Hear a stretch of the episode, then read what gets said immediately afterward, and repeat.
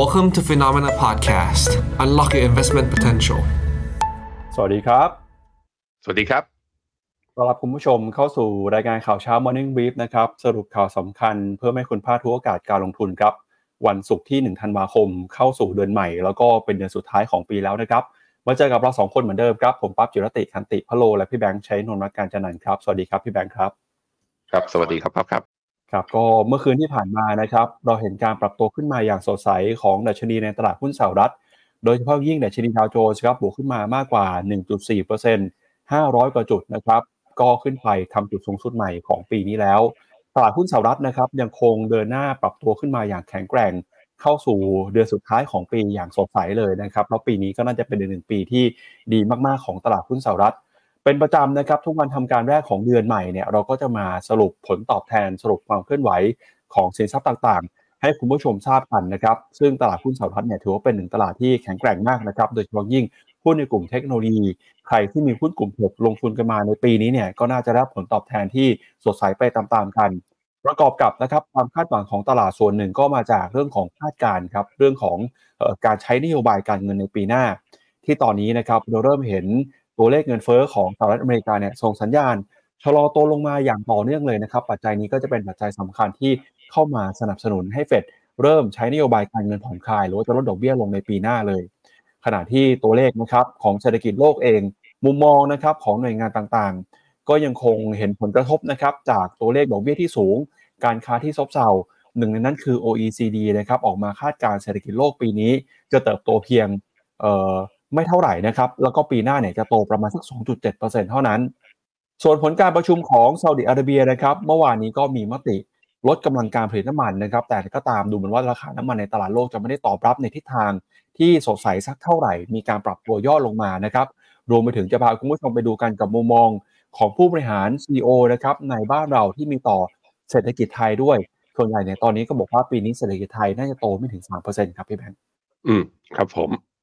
เมื่อวานนี้เศรษฐกิจเอ่อตัวเลขออกมาเนี่ยทำให้ตลาดหุ้นสหรัฐค่อนข้างผันผวนระดับหนึ่งทีเดียว แล้วก็หลาย ๆ สินทรัพย์นะก็เมื่อวานนี้นี่มีคนถามมาตั้งแต่แรกเลย สวัสดีทุกคนนะฮะ เดี๋ยวผมขอครับสวัสดีทุกคนก่อนตั้งแต่ตอนเช้าเลยฮะ สวัสดีคุณพันธุ์คุณอาร์คนะครับบอกว่า VN สามศูนย์เมื่อวานเกิดอะไรขึ้น เอ่อ มันมีแรงขายมากกว่าแรงซื้อฮะ มันก็เลยลงแค่นั้นเอง เอ่อ คุณ คุณสร้อย เออทำไมต้องสร้อยเหม็นด้วยฮะ สวัสดีนะครับทำไมเงินบาทผันผวนขนาดนี้ใช่ มันเป็นช่วงที่ตอนนี้หัวเลี้ยวหัวต่อนะตัวเลขสัญญาณเงินเฟ้อ ตัวราคาน้ำมันที่ดีตัวเลขเศรษฐกิจที่ยังไม่นิ่ง แล้วเดี๋ยวหลาย ๆสำนักก็จะออกพวก investment outlook ออกมาเนี่ยอาจจะมีการปรับทับโยกเงินหลากหลายสินทรัพย์กันด้วย รวมถึงกฎหมายตัว grandfather clause เนี่ยที่ภาษีเงินได้ต่างประเทศนะทำให้ผมคิดว่ามีนักลงทุนไทยที่อยากขนเงินลงทุนที่อยู่ที่ offshore account หรือต่างประเทศเนี่ยกลับมา ก็เนี่ยจะมีแรงงัดแรงสู้กันอยู่ในช่วงนี้ด้วยเช่นเดียวกันนะฮะคุณพีโอบอกว่าทองเหมือนจะลงขึ้นซะงั้นรอการวิเคราะห์ได้เลยมารอกันครับ คุณรีมบอกน้ำมันลงแรงมากอะเดี๋ยวเรามาดูกันนะ เรามีข่าว o p e ปด้วยวันนี้ว่าเกิดอะไรขึ้นเขาบอกว่าช่วงนี้หุ้นไทยโอเคเนาะโอเค คือแปลว่าอะไรตกลง คือตกลงนะใช่คือล่วงลงอยู่ใช่ถูกต้องนะครับอะสวัสดีทุกคนครับอะเดี๋ยวเรื่องแบ่งว่า ใครจะถามว่ากองทุนไหนซื้อได้ไม่ได้ ดัชนีตลาดหุ้นไหนให้ดูกราฟเนี่ย พิมพ์กันเข้ามา เดี๋ยวเราไปดูภาพรวมของตลาดทั้งหมดกันว่าเป็นยังไงบ้างอะพี่ปั๊บครับ ครับไปดูเลยนะครับว่าเดือนที่ผ่านมาพฤศจิกายนครับ สินทรัพย์ต่างๆ เคลื่อนไหวเป็นอย่างไรบ้าง สินทรัพย์ไหนสดใส สินทรัพย์ไหนต้องจับตากันเพิ่มเติมนะครับ เราจะเห็นนะครับว่าหนึ่งในสินทรัพย์ที่ผลตอบแทนดีที่สุดในเดือนที่ผ่านมาเนี่ยถ้าดูจากภาพนี้นะครับ แท่งสีเหลืองคือ การเปลี่ยนแปลงในรอบหนึ่งเดือนครับแล้วก็แท่งสีดำเนี่ยคืออัตราการเปลี่ยนแปลงตั้งแต่ต้นปีจนถึงปัจจุบันหรือว่า year to date จะเห็นว่า global REIT นะครับเดือนที่แล้วเนี่ยให้ผลตอบแทนได้ค่อนข้างดีครับบวกขึ้นมา 10.6%ตามมาด้วยนะครับตลาดหุ้นในฝั่งของประเทศที่พัฒนาแล้ว หรือว่า develop market บวกขึ้นมา 9.2%ตลาดหุ้นโลกนะครับก็เออเห็นสัญญาณการปรับตัวขึ้นมาได้ค่อนข้างดีเช่นกันนะครับ S&P 500 นะครับบวกขึ้นมา 8.9% ตลาดหุ้นญี่ปุ่นนะครับบวกขึ้นมา 8.5%ครับไอ้ตรง world market equity ไม่แน่ใจว่าตัวเลขอาจจะไม่ไม่ตรงความเป็นจริงหรือเปล่านะครับ ดูสูงเกินไปนะครับ เดี๋ยวยังไง อันนี้เดี๋ยวทีมงานตรวจสอบให้ครั้งหนึ่งนะครับ แล้วก็มี emerging market ครับ ปรับตัวบวกขึ้นมาได้ค่อนข้างดีเช่นกันนะครับ เราก็จะเห็นว่าหลักๆเนี่ยอยากให้คุณผู้ชมโฟกัสไปที่หุ้นสหรัฐละกันครับ อย่าง S&P 500 ที่ปรับตัวขึ้นมา 8.9%เนี่ย ถือว่าเป็นเดือนที่ร้อนแรงที่สุดนะครับ ย้อนหลังกลับไปประมาณ 1 ปีครึ่งเลยครับ แล้วก็ถ้าดูเดือนพฤศจิกายนนะครับที่ปรับตัวขึ้นมาถึง 8.9%เนี่ยไม่ได้เห็นนะครับไม่ได้เห็นมาในรอบเป็น 10 ปี เช่นกัน ก็ถือว่าเป็นเดือนพฤศจิกาที่ดีที่สุดนะครับในอันดับต้นๆย้อนหลังกลับไปในช่วงปี 1980 เลยทีเดียวครับ นอกจากนี้นะครับก็มีตลาดหุ้นของประเด็นคือแล้วจำกันได้ไหมเราบอกกันตั้งแต่ตอนปลายเดือนกันยาแล้วว่าไตรมาสสี่เป็นไตรมาสที่ดีที่สุดของปี เมื่อดูเป็น seasonality ย้อนหลังกลับไป แล้วจริงๆ ในไตรมาสสี่เนี่ย เดือนที่ดีที่สุดคือเดือนพฤศจิกากับเดือนธันวานั้นพฤศจิกาบวกแล้วอย่าไปคิดว่าธันวาบวกไม่ได้ แล้วถ้าไปดูสถิตินะเขาบอกว่าถ้าเมื่อไหร่เดือนพฤศจิกาบวกธันวามกรากุมภามีโอกาสบวกต่อ รออะไรกันอยู่ รออะไรกันอยู่ทุกคนค่อยๆ ทยอยสะสมสิ่งที่คุณชอบสิ่งที่คุณเชื่อเข้าไปนะฮะ ถ้าไม่รู้ว่าเป็นยังไง เราก็เนี่ยมีฟิโนเมนาพิกเรามี investment view เรามีกองที่เราชอบอยู่ในทั้ง MEVT call tactical call มีบอกทั้งหมดนะครับครับไปดูสินทรัพย์อื่นบ้างนะครับ ทองคำครับบวกขึ้นมา 2.6%ในเดือนที่แล้วนะครับแต่ตลาดหุ้นไทยเนี่ยค่อนข้าง underperform ฮะขณะที่ตลาดหุ้นต่างประเทศเขาบวกการหุ้นไทยเนี่ยติดลบไป 0.1%นะครับค่าเงินดอลลาร์อ่อนค่าและหนึ่งสินทรัพย์ที่ปรับลงมาแรงก็คือน้ำมันครับน้ำมันย่อลงมาประมาณ 6.2%ในเดือนที่แล้วครับเอาละครับ ไปดูที่หุ้นบ้างฮะก็ตลาดหุ้นนะครับในรอบปีที่ผ่านรอบเดือนที่ผ่านมานะครับ ก็มีหนึ่งตลาดที่ปรับตัวขึ้นมาได้ค่อนข้างดีก็มีทั้ง Bovespa นะครับเกาหลีใต้ NASDAQ เนี่ยก็บวกขึ้นมาได้ 10 กว่าเปอร์เซ็นต์เช่นกันนะครับ DAX เยอรมนี แล้วก็ไต้หวันนะครับ S&P 500 ดาวโจนส์นิกเกอีนะครับ MSCI Emerging Market ก็บวกขึ้นมาได้ค่อนข้างดีเช่นกันนะครับเวียดนาม Nifty 50 อินเดีย แล้วก็อินโดนีเซียบวกขึ้นมา 4-5%เลยครับจะเห็นว่าเดือนที่แล้วเนี่ยบวกขึ้นมาได้ 4-5%บางตลาดขึ้นมาได้เป็น 10%นะครับที่ underperform หน่อยก็มี 2-3 ตลาดครับมีหุ้นไทยหุ้นจีน แล้วก็ตลาดหุ้นฮ่องกงนะครับติดลบกันไป อย่างฮั่งเส็งฮ่องกงก็ร่วงลงไปประมาณ 2%ครับก็ไปดูกันนะครับที่ภาพของตลาดหุ้นสหรัฐหน่อยฮะว่าเดือนที่แล้วเนี่ย sector ไหนให้ผลตอบแทนเป็นอย่างไรบ้างนะครับจะเห็นว่ากลุ่ม tech กลุ่มไอทีครับยังบวกขึ้นมาสดใสนะครับไอทีบวกขึ้นมา 12%ครับ real estate บวกขึ้นมา 12% consumer discretionary บวกขึ้นมา 10%กลุ่มการเงินนะครับบวกขึ้นมา 10%แล้วก็กลุ่ม healthcare utilities ก็บวกขึ้นมาได้นะครับบวกขึ้นมาได้ทุก sector เลย ถ้าหากว่าจะไปมองที่ภาพแผนที่ของหุ้นนะครับก็ต้องบอกว่าเป็นเดือนที่สดใสนะครับเขียวสดใสเลยครับ MSCI เอ่อขออภัย Microsoft นะครับบวกขึ้นมาได้ถึง 11%ในเดือนที่แล้วนะครับแล้วก็มี Google ครับ Google เดือนที่แล้วบวกขึ้นมาเกือบ 6% Meta บวกขึ้นมา 7%กว่าๆ Apple บวกขึ้นมา 12% Nvidia Amazon บวกขึ้นมาได้เป็น 10%นะครับ Netflix บวกขึ้นมาได้ 15%ฮะแล้วก็ Tesla ครับเดือนที่แล้วเนี่ยเริ่มกลับมาแล้วนะครับบวกขึ้นมา 22%ส่วนใหญ่จะบวกขึ้นมาได้ยกเว้นกลุ่มเดียวคือกลุ่มพลังงานครับ Energy Sector จากราคาน้ำมันที่ร่วงลงไปทำให้ Exxon Mobil แล้วก็ Chevron นะครับติดลบกันไปประมาณ 2 ถึงเกือบ 3%ครับอืมครับผมไหนๆก็มาถึงตรงนี้แล้ว พาไปดูกราฟกันก่อน เมื่อคืนนี้ดัชนีดาวโจนส์เนี่ยบวกขึ้นมา 520 จุดนะ ทำให้ RSI เนี่ยดีดขึ้นมาอยู่ที่ระดับตอนนี้คือ 77.88 ซึ่งเป็นระดับที่ไม่ได้เห็นมาเลยย้อนกลับไป 77.88 สูงกว่าโห สูงที่สุดนับตั้งแต่โควิด นับตั้งแต่เหตุการณ์โควิดปี 2020 มานะ นี่คือ RSI ที่ระดับสูงที่สุด RSI รายวัน เพราะฉะนั้นต้องระวังแล้วทุกคน คือถ้าจะเข้าเพิ่มในหุ้นอเมริกา ผมคิดว่าเราอาจจะเจอรอบย่อหรือ take profit ก่อน เพราะตัวดาวโจนส์ที่เป็นดัชนีหลักเนี่ย ดูใกล้ล้วดูใกล้ที่จะแบบว่าเอ่ออาจจะมีสัญญาณคือ อยากถึงไม่ปรับฐานก็อาจจะมีไซด์เวย์พอจะรอได้ ในขณะที่ NASDAQ เมื่อวานนี้เริ่มลบนะ เป็นเอ่อเริ่มลงมาแต่ว่า MACD ยังไม่ได้เป็นสัญญาณในขณะที่ตัว S&P 500 ก็ใกล้จะทดสอบตัวไฮเดิมของเมื่อตอนกลาง กลางกลางปีตอนเดือนกรกฎาคมปี 2023 แต่จะเห็นว่า MACD RSI เริ่มอ่อนแรงลงบ้างระยะหนึ่ง ผมคิดว่ามันน่าจะคือถ้าย่อก็ย่อลงมาให้ซื้อ แต่เพียงแต่ว่าสัญญาณทางเทคนิคมันบอกว่าดีดขึ้นมาแรงเกินไปโดยเฉพาะตรงดัชนีดาวโจนส์นะฮะะมารอดูกันรอบนี้ ใครที่สนใจซื้อตัวกอง S F F R M F นะ แล้วเป็นหุ้นเทคอเมริกาอย่างเงี้ยถ้าไม่สนใจบอกว่า 10 ปีข้างหน้าโอเค ฉันซื้อได้ถือได้อยู่แล้ว ไม่สนใจภาพระยะสั้น ก็ทยอยสะสมไป แล้วตอนนี้ใส่เข้าไป แต่ถ้าบอกว่าอยากได้ราคาดีกว่านี้นิดนึงเนี่ยถ้าดูจากสัญญาณอาจจะมีเริ่มมีการปรับฐานหรือย่อบ้างภายในสัปดาห์ 2 สัปดาห์ข้างหน้า ก็เป็นโอกาสในการลงทุนกันนะครับตัววิสินเด็กยังอยู่ระดับประมาณ 12.9 ก็คือยังอยู่ในระดับต่ำสุดในรอบ 4 ปีอยู่ ก็อันนี้ก็เป็นหลักฐานอันหนึ่งว่าวิกซินเด็กยังอยู่ในระดับต่ำแบบนี้ไม่ได้ดีตัวขึ้น แปลว่าการปรับฐานใดๆ เป็นแค่ healthy correction ปรับฐานเพื่อขึ้นต่อมากกว่านะครับ มีตัวดอลลาร์นี่แหละที่เมื่อวานนี้ดีดแข็งค่าขึ้นมาอย่างรวดเร็ว แล้วขึ้นไปทดสอบเส้นค่าเฉลี่ย 200 วันนะ แต่ยังไม่ผ่านเช้านี้อยู่ที่ประมาณ 103.29 การแข่งค่าของดอลลาร์เมื่อวานนี้ก็ทำให้เนี่ยบอลยิวตัวทั้ง 2 ปีแล้วก็ 10 ปีเนี่ย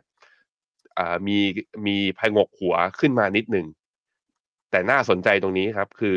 ดอลลาร์แข็งดีดขึ้นมาอย่างเงี้ย แต่ทองไม่ลงนะ ทองก็ยังยืนเนี่ยเสนอหน้าอยู่แถวสองพันสี่สิบเนี่ย เมื่อวานนี้ร่วงลงไปราคาทองร่วงลงไปแปดเหรียญแต่เช้านี้บวกขึ้นมาหกเหรียญก็คือกลับมาอยู่ที่เดิม การที่ทองแข็งแบบนี้แสดงว่าทองคงไม่เชื่อว่าดอลลาร์จะกลับไปเรียกว่าจะกลับไปแข่งค่าจริงก็ต้องมารอดูกันต่อ ยังตอบอะไรไม่ได้นะฮะ แต่ว่าทิศทางเมื่อกี้มีคนถามมาว่าแอลแล้วทองทำยังไง ในมุมของผมก็เนื่องจากว่ามันทะลุตัวฟิโบนัชชีอ่าเจ็ดสิบแปดจุดหกมาแล้วนะ เพราะฉะนั้นมันยังมีโอกาสไปต่อ แต่ผมดูกราฟระยะสั้นเนี่ย เมื่อวานนี้ผมขอเอ่อผมขอมอบตัวว่าผมเล่นช็อตไประยะสั้น แต่ในวันนี้จะโดนกินหรือเปล่าเนี่ย เพราะว่าเนี่ยราคาทองก็ดีขึ้นมาได้หกเหรียญแล้ว ทั้งทั้งที่ดอลลาร์นะ ไม่ได้อ่อนด้วย เหมือนทองอยากจะขึ้นต่อจริง ๆ นะครับอะไปพี่ปั๊บครับไปดูต่อนะครับไปดูที่ equity performance by thematic บ้างครับ สัปดาห์ที่แล้วนะครับ จะเห็นว่า สินทรัพย์ต่างๆเนี่ยที่ปรับตัวบวกขึ้นมาก็เข้ามาหนุนนำนะครับโดยเฉพาะอย่างยิ่งเดือนที่ผ่านมาครับคริปโตเคอเรนซีที่ปรับตัวบวกขึ้นมาได้ค่อนข้างดีทำให้กลุ่มบล็อกเชนนะครับบวกขึ้นมาถึง 22% global cloud บวก 16%นะครับ semiconductor cyber security แล้วก็ energy e-sport global luxury แล้วก็ healthcare ครับบวกขึ้นมาได้ค่อนข้างดีทีเดียวนะครับ เดือนที่แล้วเนี่ยบวกขึ้นมากันทุก thematic เลยครับ แล้วก็ equity performance นะครับถ้าไปดูตาม investment style ครับ หุ้น growth เดือนที่แล้วยังบวกขึ้นมาได้ค่อนข้างดีนะครับบวกขึ้นมา 11% momentum small cap large cap quality stock เนี่ยบวกขึ้นมาถึง 9%นะฮะส่วน value stock บวกขึ้นมาได้ประมาณ 7%ครับถ้าดู year to date นะครับกลุ่มที่ยังให้ผลตอบแทนดีที่สุดในปีนี้ ก็คือหุ้นในกลุ่ม growth ครับ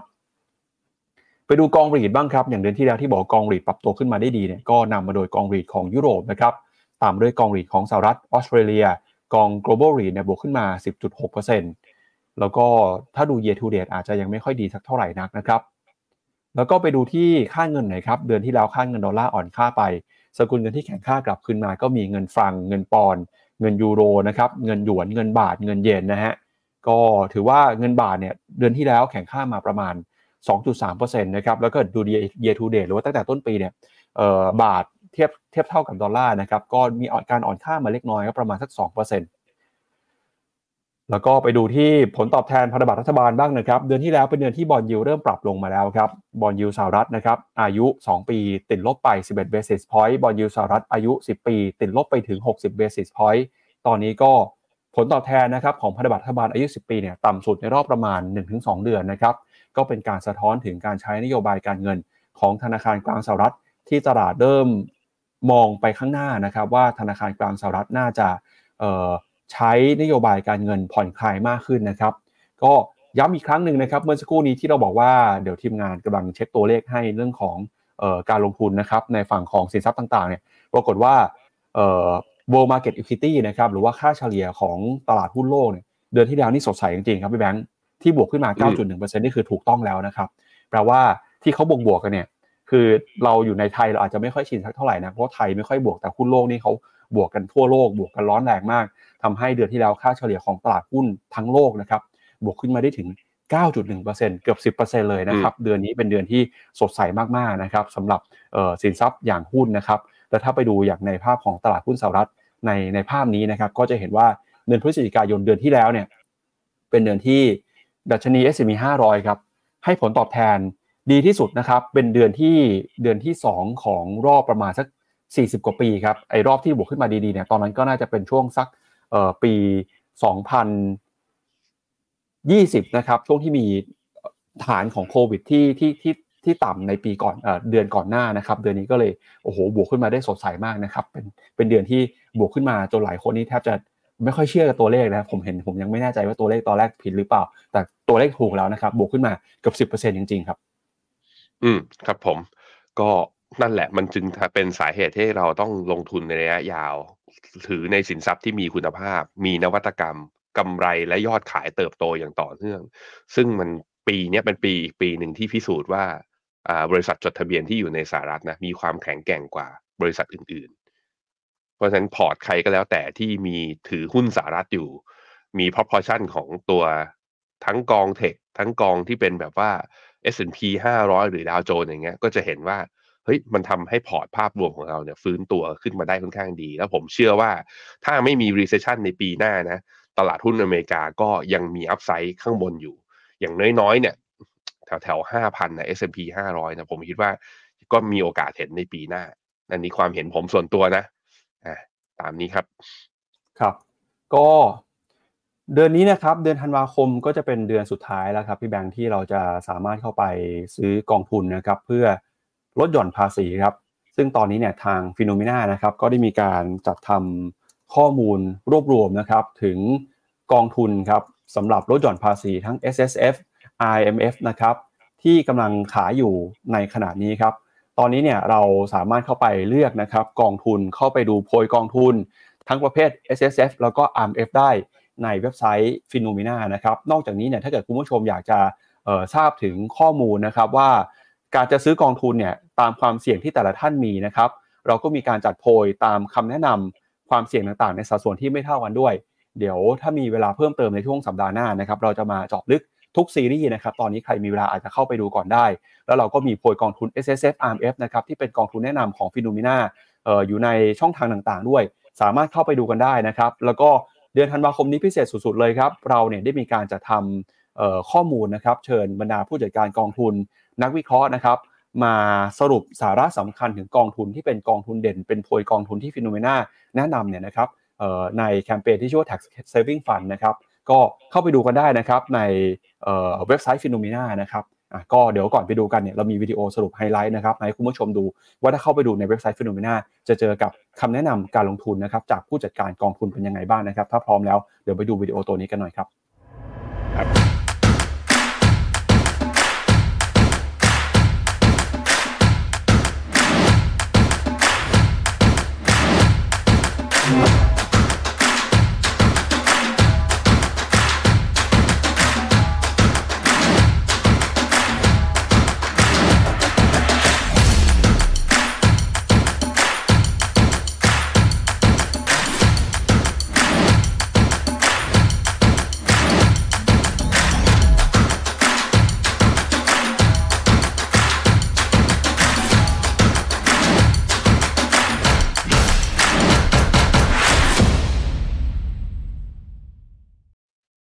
เคครับก็เป็นข้อมูลนะครับเข้าไปดูได้ที่เว็บไซต์ p h e n o m e n a นะครับสำหรับ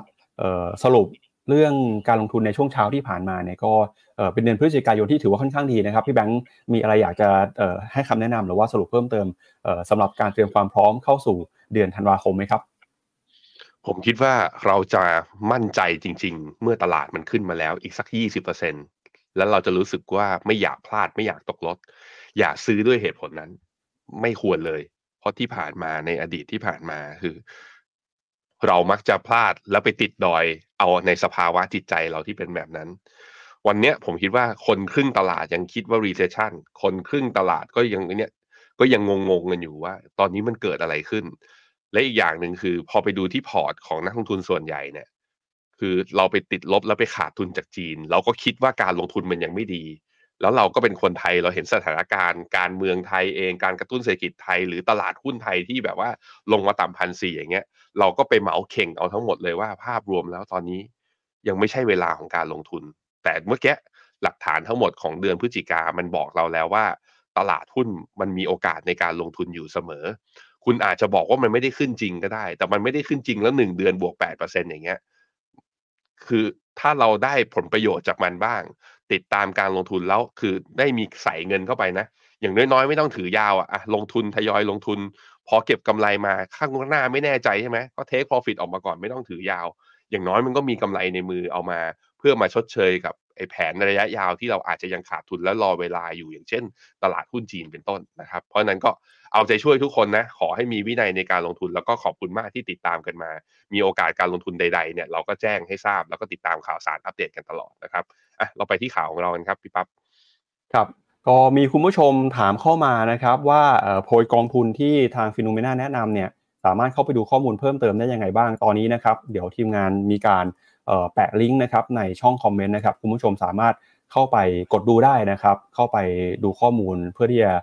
มองหาโอกาสการทุนเพื่อลดหย่อนภาษีในช่วงโค้งสุดท้ายปลายปีได้ด้วยนะครับก็เดี๋ยวมาดูกันครับกับประเด็นข่าวแรกของเราในวันนี้นะครับก็คือตัวเลขเศรษฐกิจที่น่าสนใจครับล่าสุดเนี่ยทางสหรัฐนะครับแล้วก็ทางยุโรปเขามีการเปิดเผยตัวเลขเงินเฟ้อครับซึ่งตัวเลขเหล่านี้เนี่ยจะเป็นตัวเลขที่ธนาคารกลางนะครับจะใช้ในการตัดสินใจเพื่อพิจารณา ในการปรับแปรเปลี่ยนนโยบายการเงินนะครับ เดี๋ยวไปดูที่สหรัฐก่อนครับ โดยในค่ำคืนที่ผ่านมานะครับทางการสหรัฐมีการเปิดเผยตัวเลขเดัชนี การใช้จ่ายเพื่อการบริโภคส่วนบุคคลหรือว่าตัวเลข PCE ครับซึ่งเป็นตัวเลขที่ธนาคารกลางสหรัฐใช้ในการพิจารณา เพื่อดำเนินนโยบายการเงินนะครับ ปรากฏว่า PCE ของเดือนตุลาคมครับตัวเลข PCE ทั่วไปเนี่ยซึ่งรวมหมวดอาหารแล้วก็พลังงานนะครับปรับตัวขึ้นมาบวกประมาณ 3%ในเดือนตุลาคม เมื่อเทียบกับช่วงเดียวกันของปีก่อน ก็ถือว่าเป็นตัวเลขที่สอดคล้องกับตัวเลขที่นักวิเคราะห์คาดการไว้นะครับ แล้วก็เป็นการชะลอตัวลงมาจากระดับ 3.4%ในเดือนกันยายนครับ เมื่อเปรียบเทียบนะครับกับดัชนี PCE ทั่วไปในเดือนตุลาคมเนี่ยก็จะเห็นว่าเงินเฟอ้อไม่ขึ้นแล้วนะครับทรงตัวที่ 0%ครับ แล้วก็เป็นตัวเลขที่ต่ำกว่าคาดการของนักวิเคราะห์ด้วย ขณะที่ตัวเลขเงินเฟ้อ PCE พื้นฐาน ซึ่งไม่รวมหมวดอาหารและพลังงาน เป็นตัวเลขที่เฟดให้ความสำคัญมากนะครับ ปรับตัวขึ้นมาอยู่ที่ประมาณ 3.5%ครับ ก็ถือว่าสอดคล้องใกล้เคียงนะครับกับระดับที่นักวิเคราะห์คาดการแล้วก็ถ้าไปดู PCE พื้นฐานรายเดือนเนี่ยปรับตัวขึ้นมาเพียง 0.2%เท่านั้น อันนี้ก็เป็นการสะท้อนอย่างชัดเจนเลยนะครับ ว่าตอนนี้เศรษฐกิจสหรัฐชะลอความร้อนแรงลงเงินเฟ้อเริ่มปรับตัวหักหัวลงมาแล้ว แล้วก็แน่นอนครับตลาดก็มองไปข้างหน้าว่า ความจำเป็นที่ธนาคารกลางสหรัฐจะใช้นโยบายการเงินเข้มงวด ก็จะมีลดน้อยลงไปด้วยนะครับขณะที่ตัวเลขเงินเฟ้อของยูโรโซนบ้างครับเมื่อวานนี้มีการเปิดเผยตัวเลข CPI ครับ ปรากฏว่า CPI เงินเฟอ้อของเดือนพฤศจิกายนนะครับออกมาอยู่ที่ระดับ 2.4%ต่ำกว่าที่นักวิเคราะห์คาดการณ์ว่าจะโต 2.7 นะครับ แล้วก็ชะลอลงมาจากเดือนตุลาคมที่ 2.9 ครับ โดย CPI พื้นฐานเนี่ยซึ่งไม่รวมหมวดอาหารและพลังงานนะครับ ปรับตัวอยู่ที่ประมาณ 3.6%ครับ ก็จะเห็นว่าตอนนี้สัญญาณทางเศรษฐกิจนะครับ ราคาสินค้า ทั้งราคาอาหารราคาพลังงาน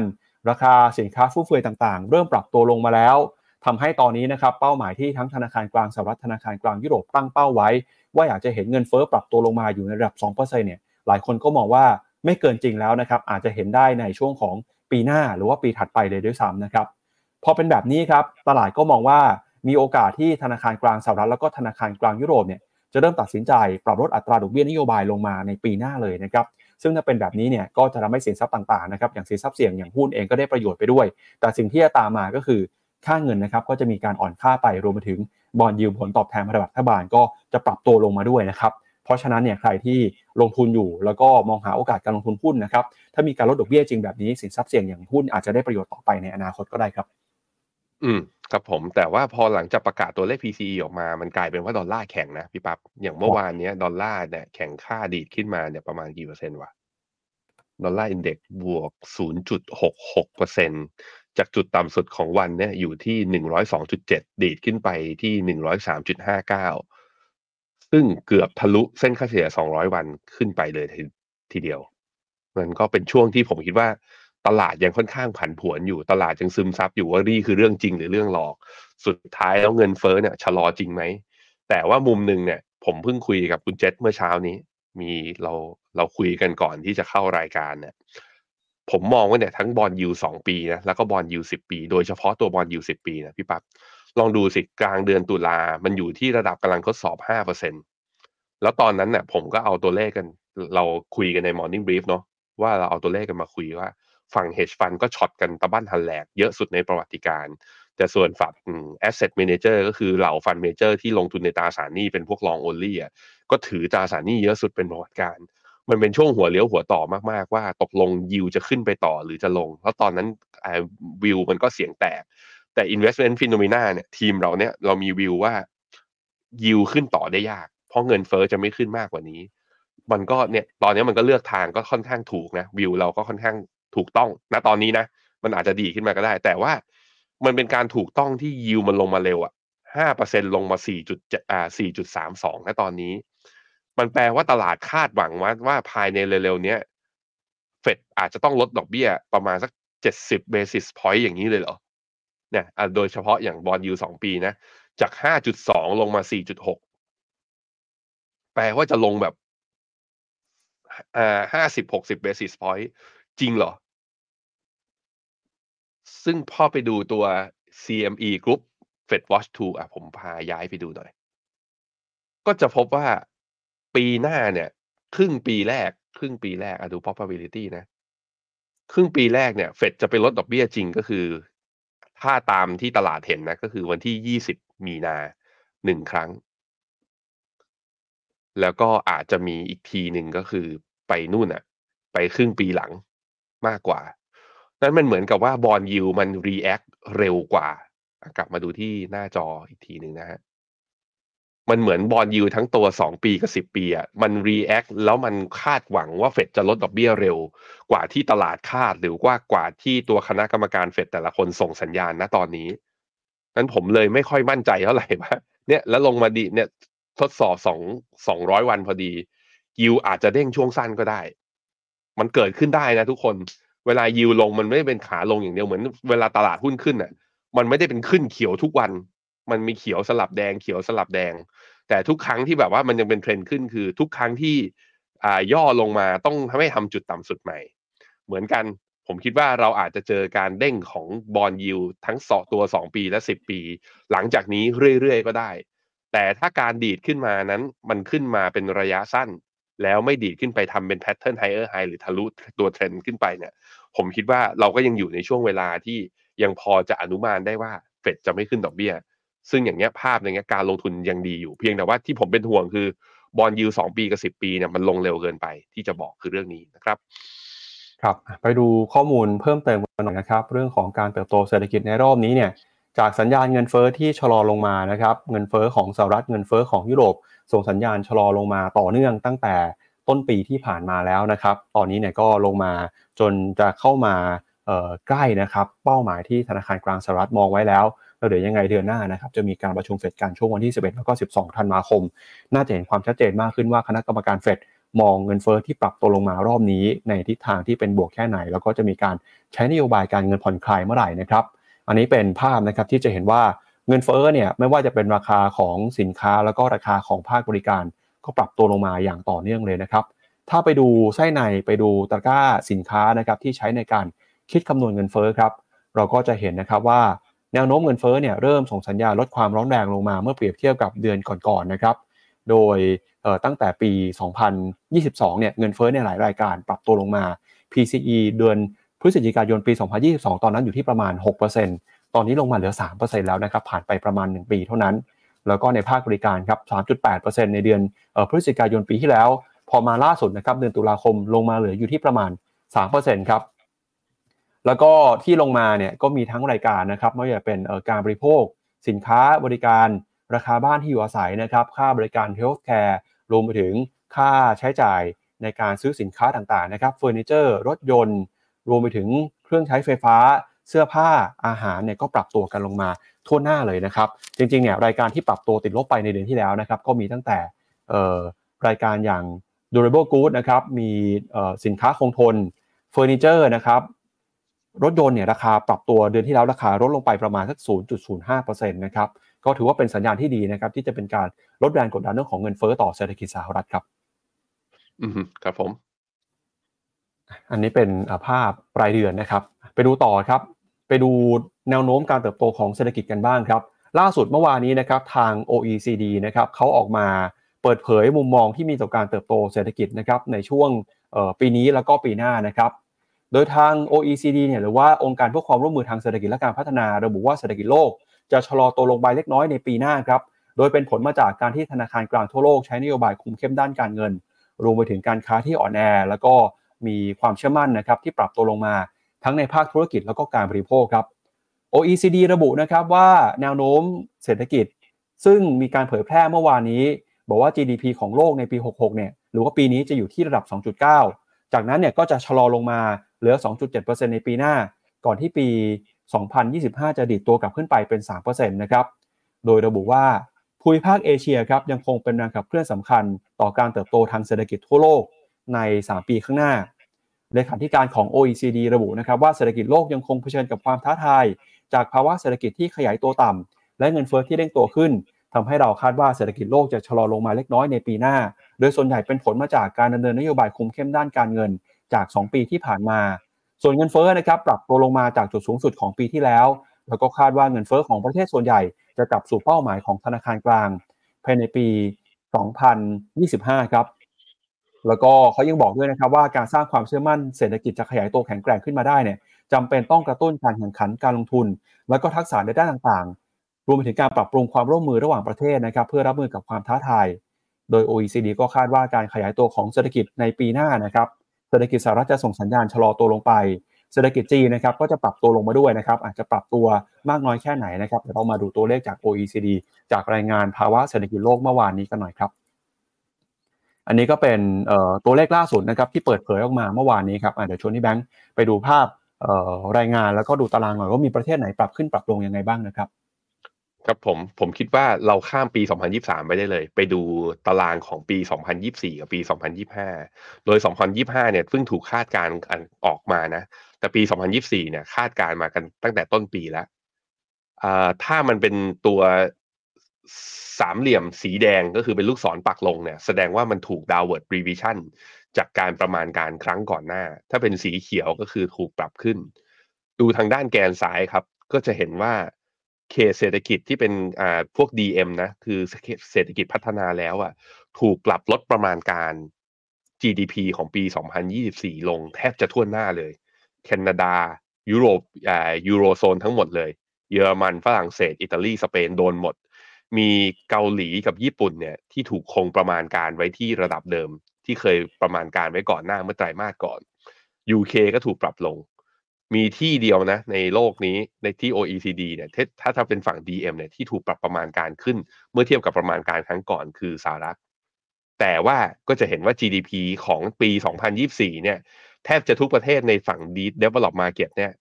ไม่มีใครโตดีกว่า ปีนี้เลย ปี 2024อะปี 2024 OECD คาดการว่าสหรัฐจะโต 1.5 ปีนี้จะโต 2.4 มีที่ที่โตเยอะกว่าก็จะมีเกาหลีนะ 2.3 ปีนี้จะโต 1.4 และอีกที่หนึ่งคืออังกฤษ ซึ่งอังกฤษปีนี้เนี่ยโอ้โหก็หนักจริงๆนะฮะก็เลยทำให้ตลาดหุ้นเขา underperform แต่ปีหน้าเนี่ยจะโตได้ 0.7 อันนี้คือ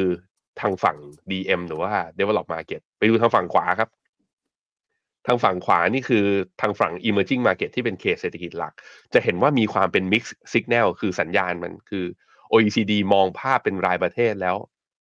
ต่างกันก็คือ บางที่ก็ปรับประมาณการเพิ่ม บางที่ก็ปรับประมาณการลง แต่เอาไฮไลท์หน่อย จีนเนี่ย OECD เนี่ยน่าจะยืนยันกับ World Bank กับ IMF นะว่าจีนปีหน้าจะโตไม่ถึง5%ล่าสุดก็ปรับประมาณการ G GDP ปี 2024 ลงเหลือ 4.7 ปีที่คนที่ยังโตได้ดีอยู่ ถึงแม้ว่ามีการปรับประมาณการลดลงก็จะมีอินโดนีเซียนะจะโต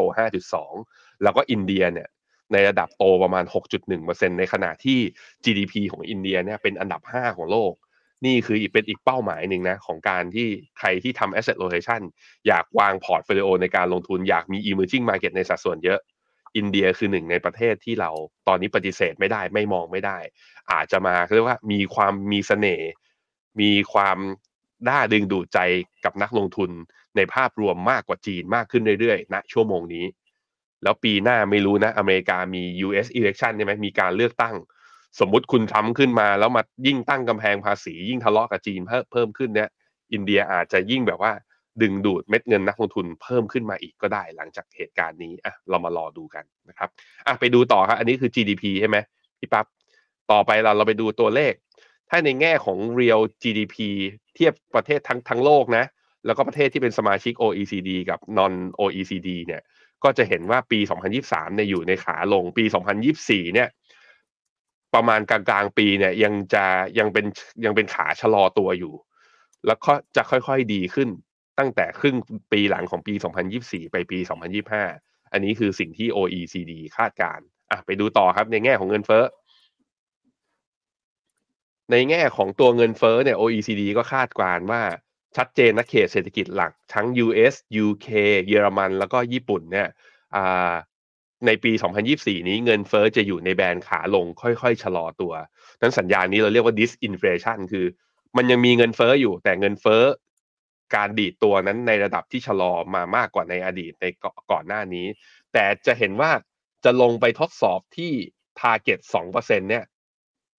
OECD มองว่าปี 2024 นี้จะยังไม่เห็น ทั้ง UK ทั้ง US ทั้งเยอรมัน มีญี่ปุ่นนี่แหละที่อาจจะลงมาแถวๆ2%ได้ก่อนเพื่อนนะครับ ตัวสุดท้ายครับเมื่ออเงินเฟ้อทำสัญญาณเป็น disinflation คือเป็นสัญญาณชะลอตัวแล้วไม่ขึ้น นั่นก็แปลว่าในแง่ในขาของ monetary policy หรือว่านโยบายการเงินนั้น ไม่จำเป็นต้องขึ้นดอกเบี้ย OECD จึงมีความเห็นไปในทางเดียวกันกับนักเศรษฐศาสตร์ทั่วโลกเลยว่า ปีหน้าเป็นปีที่เรามารอดูกันว่าใครบ้างจะลดดอกเบี้ยเร็วกว่าใคร และลดในระดับแมกนิจูดขนาดไหนนะครับ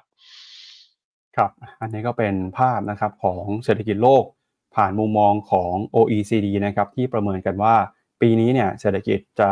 ส่งสัญญาณนะครับชะลอตัวแล้วก็ปีหน้าอาจจะเห็นสัญญาณที่ชะลอตัวลงไปมากกว่าปีนี้ด้วยนะครับ แต่ก็จะฟื้นขึ้นมาได้ภายในช่วงของปีประมาณ 2025 นะครับ ก็ หนึ่งในประเทศที่ทาง OECD ค่อนข้างกังวลนะครับก็คือประเทศจีนครับเดี๋ยวไปดูกันหน่อยว่าในช่วงที่เรารายงานกันว่าตัวเลขเศรษฐกิจโลกส่งสัญญาณเติบโตนะครับตลาดหุ้นโลกปรับตัวบวกขึ้นมาได้ แล้วเศรษฐกิจจีนล่ะในช่วงที่ผ่านมาเป็นยังไงบ้าง ล่าสุดนะครับสำนักข่าวบูมเบิร์กก็รายงานนะครับสถานการณ์การเติบโตของเศรษฐกิจจีนเนี่ยโดยออกมาระบุนะครับว่าตอนนี้เศรษฐกิจจีนถือว่าค่อนข้างน่ากังวลครับ ตัวเลขเศรษฐกิจจีนหลายๆตัวก็พลาดเป้านะครับ แล้วก็ดูเหมือนว่าจีนเนี่ยกำลังจะถูกทิ้งไปข้างหลังครับไม่ว่าจะพิจารณาจากแนวโน้มการเติบโตทางเศรษฐกิจ รวมไปถึงตัวเลขของตลาดหุ้นด้วยนะครับสำนักข่าวบลูเบิร์กรายงานบอกว่าตัวเลขเดชนีเซียไซ300 นะครับ ปรับตัวลงมา 4 เดือนติดต่อกันแล้วครับ แล้วก็เดือนล่าสุดเนี่ยก็ปรับตัวลงมามากกว่า 2%นะครับ ซึ่งถือว่าเป็นหนึ่งในชนีที่แย่ที่สุดนะครับ ตลาดหนึ่งของโลกในเดือนที่ผ่านมาเลยครับ ความกังวลนะครับที่เข้ามากดดันการเติบโตของตลาดหุ้นจีนก็มาจากเรื่องของการเติบโตทางเศรษฐกิจ ที่ตอนนี้ยังเห็นปัญหาในภาคอสังหาริมทรัพย์ ซึ่งปัญหาในภาคอสังหาริมทรัพย์ก็เข้ามากดดันความเชื่อมั่นของผู้บริโภค นอกจากนี้นะครับตัวเลขดัชนีผู้จัดการฝ่ายจะซื้อ ตัวเลขดัชนีการผลิตต่างๆ ในเดือนพฤศจิกายนก็ติดลบด้วยนะครับโดยเฉพาะอย่างยิ่งเอ่อ PMI ในภาคบริการเนี่ยปรับตัวลงมาเป็นครั้งแรกในรอบปี 2023 เลยครับ แม้ว่าตัวเลขนะครับที่ยังคงอ่อนแอเนี่ยแต่ทางการจีนก็ยังคงใช้ความพยายามอย่างต่อเนื่อง ที่จะเข้ามากระตุ้นเศรษฐกิจนะครับผ่านการเข้าไปควบคุมกำกับดูแลองค์การหน่วยงานต่างๆ มีการอาชีพเงินอาชีพสภาพคล่อง แต่ก็ตามนะครับสุดท้ายแล้วดัชนีตลาดหุ้นจีนก็ไม่สามารถปรับตัวบวกขึ้นมาได้ โดยเราจะเห็นว่าดัชนีเซียไซ300เนี่ยติดลบติดต่อกันนะครับในช่วง 3-4 เดือนที่ผ่านมาก็ปรับตัวลงไปเออหลัก 10%แล้วเช่นกันครับนอกจากนี้นะครับมุมมองของ m c k เคนซี่ครับออกมาระบุว่า ตัวเลขการเติบโตของจีนนะครับตอนนี้เนี่ยยังไม่เห็นสัญญาณการฟื้นตัวขึ้นมาอย่างแข็งแกร่งเป็น V-shape recovery เลยฮะจีนยังคงต้องใช้ความพยายามนะครับที่จะฟื้นฟูความเชื่อมั่นทางเศรษฐกิจสร้างการเติบโตหลังจากยุคโควิดเป็นต้นมา สะท้อนจากยอดขายนะครับรีเทลเซลก็ยังไม่ฟื้น ตัวเลขดัชนีผู้จัดการฝ่ายจัดซื้อ กิจกรรมภาคการผลิตต่างๆ ก็ยังคงเห็นสัญญาณชะลอตัวอยู่นะครับ อัตราการเติบโตที่แตกต่างกันของจีนเนี่ยทำให้จีนต้องต้องใช้ความพยายามอีกพอสมควรเลยครับเพื่อที่จะฟื้นคืนความเชื่อมั่นแล้วก็ทำให้เศรษฐกิจสามารถกลับมาเติบโตตามให้ทันนะครับกับแนวโน้มเศรษฐกิจโลกที่ปีนี้เนี่ยเติบโตได้ค่อนข้างดีหลังจากยุคโควิดเป็นต้นมาครับ อืม แต่มองในมุมหนึ่งนะครับสี่เปอร์เซ็นเนี่ยอ่าถ้า OECD ประมาณการปี GDP ปี2024เนี่ยอยู่ที่ประมาณ4 4.7%ต่ำ5แน่นอนว่ามันต่ำต่ำ5มันคือต่ำกว่านโยบาย แล้วก็ต่ำกว่าในรอบหลาย ๆ ปี แต่4%ถ้าเราเห็น GDP ไทยถ้า GDP ไทยโตระดับเนี่ยเราคงยิ้มอะถูกไหมพี่ปับ๊บเพราะนั้นมันมองมุมหนึ่งก็คือเขายังโตอยู่ แต่ว่ามันเป็นโตที่ต่ำกว่าความคาดหวังของนักลงทุนในตลาดไอ้เรื่องความคาดหวังเนี่ยมันเป็นเรื่องสำคัญที่ทำให้ตลาดผันผวนในอดีตที่ผ่านมาคราวนี้ปัญหาคือแล้วจีนจะถูกทิ้งไว้ข้างหลังจริงไหมผมคิดว่าส่วนหนึ่งเนี่ย มันคือจีนโตด้วยการส่งออก แล้ววันหนึ่งคือการส่งออกเขาถูก trade war พวกสินค้าเกษตรสินค้าอุปโภคบริโภคที่วิ่งเข้าไปที่จีนใช่ไหมแล้วตอนนี้ก็คือโดน tech war ด้วยก็คือห้ามการเข้าถึง chipset semiconductor chipset และ semiconductor ที่เป็นเทคโนโลยีระดับสูง โดยสหรัฐก็อ้างว่าก็ไม่อยากให้แบบว่าจีนเอาไปใช้ในทางการทหารแล้วต้องไปถ่วงดุลอำนาจเรื่องนี้ แต่ในมุมหนึ่งผมคิดว่าเบื้องหลังของสหรัฐก็คือไม่อยากให้จีน ซึ่งเป็นมหาอำนาจเบอร์สองเนี่ยขึ้นมาแซงหรือว่าขึ้นมาท้าทายอำนาจเบอร์หนึ่งที่ตัวเองมีอยู่ ราะนั้นวิธีก็คือทำทุกวิธีทางอะไรที่เป็น growth engine หรือทำให้จีนเนี่ยจะเฉิดฉายได้ในเวทีโลกก็สกัดขาไว้ก่อนนั้นสิ่งที่จีนต้องทำก็คือว่าถ้าอยากจะขึ้นมาเป็นผู้นำจริงๆนะและอยากจะให้เศรษฐกิจโตได้จริง ๆ ก็คือต้องหา growth engine ต้องหาการเติบโตที่ยั่งยืนจริง ๆ ปัญหาของจีนเนี่ยผมคิดว่าการบริโภคในประเทศเขาที่ชะลอและซบเซาเนี่ย มันไม่ได้เกิดจากแบบว่าเศรษฐกิจมัน คือไม่คึกคักแล้วคนคืออัตราการออมหนี้ครัวเรือนสูงไม่ได้เป็นอย่างนั้น แต่คนจีนไม่ยอมสเปนทั้งทั้งที่อัตราการออมสูงเนี่ยเพราะว่ามันเป็นเรื่อง perception แล้ววินคือเป็นความประหยัดมัธยัติของคนจีนเอง คือแค่คนจีนนะควักกระเป๋าตังออกมาเนี่ยแล้วก็ออกมาจับจ่ายใช้สอยแค่เนี้ยผมคิดว่ามันก็กระตุ้นเศรษฐกิจได้แล้ว นั้นท่านระยะสั้นคือรัฐบาลจีนเองต้องหาทางในการกระตุ้นให้มาตรการให้เกิดการบริโภคภายในประเทศเนี่ยให้มาชดเชยการส่งออกที่หายไปนับตั้งแต่ก่อนโควิดเนี่ยตั้งแต่ trade war จนถึงล่าสุดที่ผ่านมาเนี่ยต้องหาทางให้ได้ แต่นั้นมันก็เป็นแค่ short term ส่วน long term ก็คือนั่นแหละ อย่างอุตสาหกรรม EV ของจีนจะตีตลาดโลกได้จริงไหมเทคโนโลยีของจีน semiconductor ของจีนสุดท้ายแล้วจะสามารถที่จะแบบว่ามาเป็นผู้นำได้ไหม จะดูดเม็ดเงินนักลงทุนจากต่างชาติเข้ามาได้ไหม จะมีนวัตกรรมที่เกิดขึ้นเองได้ไหม สิ่งพวกนี้ผมคิดว่าจีนก็ยังจะต้องลงทุน แล้วก็ต้องหาโกรดตัวนี้ในอนาคตอย่างต่อเนื่องด้วยเช่นเดียวกัน ก็เลยมีคนถามกันเข้ามา เมื่อกี้ผมเห็นอยู่เดี๋ยวนะ มีเนี่ยคุณสุพรถามว่า ณตอนนี้เราควรซื้อ IMF กับ SFF จีนหรือเวียดนามดี เพราะอเมริกาขึ้นมามากแล้ว คือถาม ไม่ควรไม่ควรไม่ซื้ออเมริกาเพราะขึ้นมามากแล้ว ผมย้ำนะ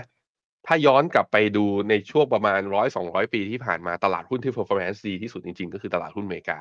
และในตลาดหุ้นอเมริกาหุ้นที่ performance ดีสุดนะ ระยะยาวแล้วโตได้ดีที่สุดคือ หุ้นที่ส่วนใหญ่ก็คือเป็นพวก mega cap big tech เพราะหุ้นพวกนี้มีนวัตกรรม หุ้นพวกนี้ปรับตัวตามสภาวะตลาดที่เปลี่ยนแปลงไปตลาดโลกที่เปลี่ยนแปลงไป และตัวหุ้นพวกนี้คือรายได้ของเขาไม่ได้มาจากตลาดหุ้นสหรัฐเป็นอย่างเดียว รายได้ของเขามันมาจากคือประชากรทั่วโลกที่ใช้ของเขาอย่างชื่ออย่างแบรนด์อย่าง Apple Google Microsoft อย่างเงี้ย คือมันไม่ได้แค่คนอเมริกาที่ซื้อแล้วนั้นอย่าไปอย่าไปมองเรื่องความถูกความแพงของอเมริกา ในแง่ของว่าดัชนีมันขึ้นมาแล้ว และอีกอย่าง IMF SLF เราถืออย่างน้อยๆ คือ 5 ปี 10 ปีนะฮะอันนี้เอาเอาเพื่อความเข้าใจที่ตรงกันว่าอเมริกาไม่ได้แพงไปสำหรับผม ถ้าเราจะถืออีก 10 ปี แต่ส่วนกับจีนกับเวียดนามเนี่ย ก็ย้อนกลับมาคือสำหรับผมนะตอนนี้นะ อันนี้เป็นความเห็นส่วนตัวของผมคนเดียว ไม่ได้เกี่ยวกับ investment team ของฟิโนเมนาผมมองว่ามองระยะยาวเนี่ยถ้าลงทุนได้ระยะเวลาห้าถึงสิปีขึ้นไปเนี่ย ผมมองว่าเวียดนามน่าสนใจกว่าจีน สาเหตุหนึ่งก็คือว่าลองดูกราฟจีน ผมให้ดูมา ดูผ่านดัชนี CSI 300 เป็นกราฟมันนะ เนี่ยนับตั้งแต่ปี 2006 มาจนถึงล่าสุดปี 2024 จีนเป็นขาขึ้นก็จริง แต่ถ้าเราซื้อผิดจังหวะจะเห็นว่าจีนเนี่ยทุกครั้งที่ขึ้นนะ ใช้ระยะเวลาในการขึ้นไม่ถึงปีอะดีดขึ้นมาแล้ว pattern เป็นบั้งไฟพญานาคทุกรอบเลย ดีดขึ้นมาแล้วเวลาร่วงก็ร่วงยาว แล้วก็ sideway แบบสองสามปีอะก่อนที่จะดีดขึ้นอีกรอบหนึ่งแล้วก็ชาก็ลงยาวๆยาวๆจีนเนี่ย pattern มันเป็นแบบนั้น เพราะฉะนั้นมันคือเหมือนกับว่า ถ้ามันสมมุติว่าเราถือสิบปีใช่ไหม สมมติจีนเริ่มเป็นบูรันณตอนปีที่ห้าแล้วดีดอย่างแรงเลย ถ้าเราไม่ได้ขายมันจะดิ่งลงมา ถ้าดูจากแพทเทิร์นในอดีตมันเป็นแบบเนี้ย ผมก็เลยมองว่าจีนเหมาะกับการถือยาว แต่ไม่ใช่ถือยาวโดยมีเงื่อนไขว่าสิบปีแล้วค่อยขาย ถือไปแล้วเมื่อไหร่ดีดขึ้นมาแรงๆอะ เราไปขายว่าตอนนั้นนั้นมันเหมาะซื้อเป็นกองทุนปกติมากกว่าสำหรับผมนะตอนนี้นะ เริ่มเข้าใจตลาดหุ้นจีน แล้วก็รู้สึกว่าลงทุนยาวกับจีนเนี่ย ควรจะลงทุนยาวในกองทุนที่เราขายเมื่อไหร่ก็ได้ เมื่อวันที่มันมีกำไร แต่ล็อกด้วยไทม์ไลน์หรือล็อกด้วยพีเรียดแบบเนี้ย อาจจะแบบว่ามันจะทำให้เราแบบตบเข่าตัวเองอะรู้อย่างนี้นะไปอยากซื้อตัวอื่นดีกว่า มันจะเป็นแบบนั้นนะครับอะพี่ปั๊บครับ ครับไปดูข้อมูลจีนเพิ่มเติมกันหน่อยนะครับ ล่าสุดนะครับเราจะเห็นว่าผลตอบแทนของตลาดหุ้นจีนเนี่ยอย่างที่เราบอกไปคือในเดือนที่ผ่านมานะครับ ตลาดหุ้นจีนก็ปรับตัวลงมา ติดต่อกันหลายเดือนนะครับ อย่างเอ่อ CSI 300เนี่ยลงมาติดต่อกันประมาณสักเอ่อสามถึงสี่เดือนแล้วนะครับ ก็ถือว่าเป็นการปรับตัวลงมาแรงนะครับ เมื่อเปรียบเทียบกับตลาดหุ้นโลกแล้วก็ผลตอบแทนของจีนย้อนหลังในอดีตด้วยนะครับ นอกจากนี้นะครับ ตัวเลขของจีนเนี่ยก็จะเห็นว่ายอดค้าปลีกผลผลผลิตในภาคอุตสาหกรรม ตัวเลขการลงทุนในภาคอสังหาริมทรัพย์นะครับหรือว่าในสินทรัพย์คงทนเนี่ย ก็เห็นสัญญาณชะลอตัวลงมาต่อเนื่องนะครับตั้งแต่ปี 2021 แล้วตอนนี้ก็ยังไม่เห็นสัญญาณที่จะฟื้นขึ้นมาอย่างชัดเจนสักเท่าไหร่นักนะครับ แล้วก็ที่น่าสนใจคือตัวเลขดัชนีผู้จัดการฝ่ายจัดซื้อนะครับ PMI ทั้งภาคการผลิตภาคบริการตอนนี้ก็ยังอยู่ในระดับที่ติดลบอยู่นะครับ ก็ยังถือว่ายังไม่ฟื้นครับยังเป็นสถานการณ์ที่ต้องเอาใจช่วย แล้วก็ลุ้นกันอีกพอสมควรเลยทีเดียวครับ ครับนี้เป็นตัวเลขในเรื่องของการก่อสร้างที่อยู่อาศัยนะครับเอาไปดูหุ้นจีนหน่อยครับ ในเชิงมูลค่านะครับปรับตัวลงมาแบบนี้แล้ว ความถูกแพงเป็นยังไง การจะเข้าไปซื้อจังหวะนี้ ถือว่าเป็นโอกาสที่ดีแค่ไหนครับ ครับ เรามีความหวังกับตลาดหุ้นจีนสำหรับคนที่ถือได้ก็เรื่องความถูกนะฮะตอนนี้ P อยู่ที่ประมาณสัก 10.4 เท่าสำหรับตัว CSI 300 แต่จะเห็นว่าเวลาถูกปรับประมาณการจากนักเศรษฐศาสตร์หรือไอ้นักวิเคราะห์อะขึ้นมาว่ามี e a r n i n g เท่าไหร่เนี่ยพอผ่านปีไปเนี่ยนับตั้งแต่ปี 2021 ที่ผ่านมาก็คือว่า มันเป็นเทรนขาขึ้นก็จริงแต่ว่าขึ้นกระชากขึ้นไปทีหนึ่ง แล้วก็ถูกปรับประมาณการลดลงมาเรื่อยๆ มันจึงเป็นสาเหตุที่หุ้นจีนขึ้นได้ไม่อย่างยั่งยืน ไม่ sustain แบบตลาดหุ้นอเมริกา มันเป็นแบบนั้น แต่ผมคิดว่าขา rebound เนี่ยของหุ้นจีนปี 2024 นี้อาจจะมีโอกาส แต่สมมุติว่ามันลากขึ้นไปปี 2024 ปีเดียวอะแล้วว่าอีก 10 ปีมันไซด์เวย์เหมือนเดิมอะมันเราจะไปพลาดโอกาสเนี่ย ผมเลยมองว่า S F F R M F อะเราไปเลือกซื้อกองทุนแบบอื่นเถอะอย่าเป็นจีน แต่ถ้าคุณสมมติว่าอยากจะซื้อกองทุนจีนเดี่ยวๆเนี่ย ผมคิดว่าปี 2024 เนี่ยมีลุ้น มีลุ้นกลับไปดูที่กราฟหน้าจอผมอีกทีหนึ่งก็ได้พี่ปับ๊บแต่ดูตรงนี้ก็เสียวนะ ตรงที่ว่าจีนเนี่ย จริง ๆ แล้วตัวดัชนี CSI 300 มีอัพเทรนเนี่ย ตั้งแต่ปี 2014 เนี่ย เนี่ยเส้นเนี้ยผมตีไว้ ปรากฏว่ามันหลุดเมื่อเดือนกันยาที่ผ่านมา แล้วก็ลงมาที่เส้นค่าเฉลี่ย 200 มันนะ โอ้โห มันลงมาขนาดนี้คือ ค่าเฉลี่ย 200 มัน มันไม่คือนับไม่ได้เพราะว่าใน Trading View มันมีไม่ครบ 200 มัน นับตั้งแต่ปี 2006 มา มันก็เลยไม่เห็นว่าเคยทดสอบตรงนี้มาก่อนหรือเปล่า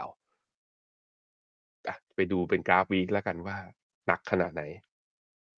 แต่ถ้าดูเป็นกราฟ week เนี่ย ก็จะเห็นว่าคือมันมันยังไม่ใช่ขาขึ้นอะ ทุกคน คือคุณจะซื้อก็ได้ว่าเฮ้ยตรงนี้มันถูกจริง ตรงนี้มัน new low นับตั้งแต่ปี 2019 ซื้อเพราะเหตุผลนี้ก็ได้แต่ผมในฐานะเป็น trend following อะเราสายกราฟอะเราต้องเห็นสัญญาณการกลับตัวอย่างน้อยๆ ต้องขึ้นไปยืนเหนือเส้นค่าเฉลี่ย 20 สัปดาห์นี้ให้ได้ก่อน แล้วยิ่งทะลุไอตัว up trend line อันนี้ขึ้นไปได้นะ มันค่อยจะยืนยันกับเราว่าจีนจะมีโอกาสขึ้นไงนั้นผมเลยมองเห็นว่า เรามีความหวังกับจีนได้ แต่ว่าเราต้องไม่ทุ่มสุดตัวนะตอนนี้เกินไปยังเร็วเกินไปที่จะบอกว่าจีนเป็นขาขึ้นนะครับ ครับก็ จีนเนี่ยดูไม่ค่อยดีนะครับ แต่หนึ่งประเทศที่อาจจะกลายมาเป็นความหวังเป็นเครื่องจักรในการเติบโตให้กับเศรษฐกิจโลก ก็คืออินเดียครับเมื่อสักครู่นี้เราบอกว่า OECD เนี่ยค่อนข้างจะมองอินเดียในภาพที่เป็นบวกนะครับ ล่าสุดครับทางอินเดียนะครับออกมาเปิดเผยตัวเลข GDP ไตรมาสที่ 3 ครับพี่แบงค์ปรากฏว่าโตถึง 7.6%เลยครับสูงกว่าที่ยังวิเคราะห์คาดการด้วยนะครับนักวิเคราะห์คาดการว่าจะโตเพียงแค่ 6.8%เท่านั้นอนอกจากนี้เนี่ยก็มีตัวเลขในภาคการผลิตด้วยนะครับ ไตรมาสที่3ครับสำหรับอัตราการเติบโตของภาคอุตสาหกรรมนะครับโต 13.9%ครับเทียบกับที่ตลาดคาดว่าจะโต 4.7 แล้วก็การใช้จ่ายของรัฐบาล government spending ครับโตนะครับ 12.4%ครับตลาดคาดว่าจะไม่โตจะติดลบซะด้วยซ้ำนะครับกลายเป็นว่าไอ้ตัวเลขเศรษฐกิจสำคัญสำคัญของอินเดียที่ประกาศออกมา เมื่อวานนี้เนี่ยโตดีกว่าคาดเป็นส่วนใหญ่เลยนะครับนำมาโดยตัวเลข GDP ที่สดใสนะครับ อินเดียถือว่าเป็นหนึ่งในประเทศที่ต้องจับตานะครับในฐานะที่เป็นประเทศเศรษฐกิจเติบโตอย่างร้อนแรงที่สุดของโลกครับการปรับตัวขึ้นมาในรอบนี้ได้รับแรงหนุนมาจากภาคอุตสาหกรรมที่ฟื้นตัวขึ้นมา การลงทุนของภาครัฐนะครับ ก่อนที่จะมีการเลือกตั้งเกิดขึ้นในเร็วๆนี้ ล่าสุดนะครับนายกรัฐมนตรีของอินเดียคุณเนนทราโมดีออกมาบอกว่าจะมีการลงทุนเพิ่มเติมนะครับ หลังจากก่อนหน้านี้ประกาศลงทุนครั้งใหญ่ในโครงสร้างพื้นฐานของประเทศทำให้ตอนนี้เนี่ย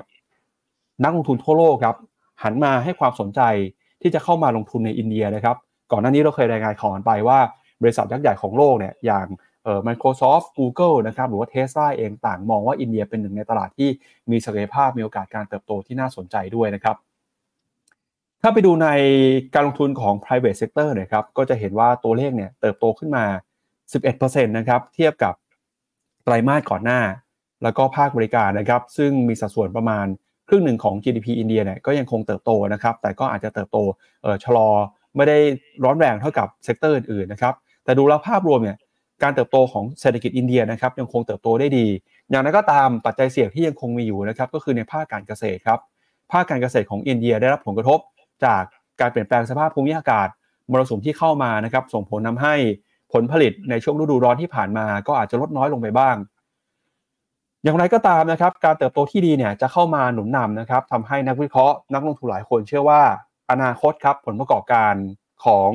บริษัทจดทะเบียนในอินเดียจะสดใสนะครับหนึ่งใน sector ที่คาดว่าจะสดใสนะครับก็คือ sector ธนาคารพาณิชย์ครับสำนักข่าวรอยเตอร์มีการรายงานนะครับ บอกว่าในช่วงที่อัตราดอกเบี้ยอยู่สูงเนี่ยธนาคารของอินเดียนะครับก็จะน่าจะได้ประโยชน์ด้วยจากการเติบโตของสินเชื่อ แล้วก็ความสามารถในการทำกำไร ที่ค่อนข้างดีนะครับ โดยสำนักข่าวรอยเตอร์ก็ระบุนะครับว่า ภาคธนาคารภาคการเงินของอินเดียเนี่ยนะครับ ต่างให้ผลตอบแทนดีกว่าค่าเฉลี่ยของตลาดหุ้นเอเชียนะครับ นอกจากนี้ครับอินเดียธนาคารสามารถสร้างการเติบโตของสินเชื่อ ในระดับ 2 หลักหรือว่า 10%ในช่วงไม่กี่เดือนที่ผ่านมา ผลมาจากความต้องการการกู้เงินของคนในประเทศ ที่กำลังจะหาโอกาสนะครับสร้างการเติบโตไปพร้อมกับเศรษฐกิจ โดยทาง LSEG ประเมินว่าการเติบโตของสินเชื่อ ในธนาคารของอินเดียเนี่ยน่าจะอยู่ในระดับประมาณ 15%เลยทีเดียวนะครับ ซึ่งก็ถือว่าอินเดียนะครับน่าจะเป็นหนึ่งประเทศสำคัญที่เราจะต้องจับตามองนะครับ ตอนนี้อาจจะ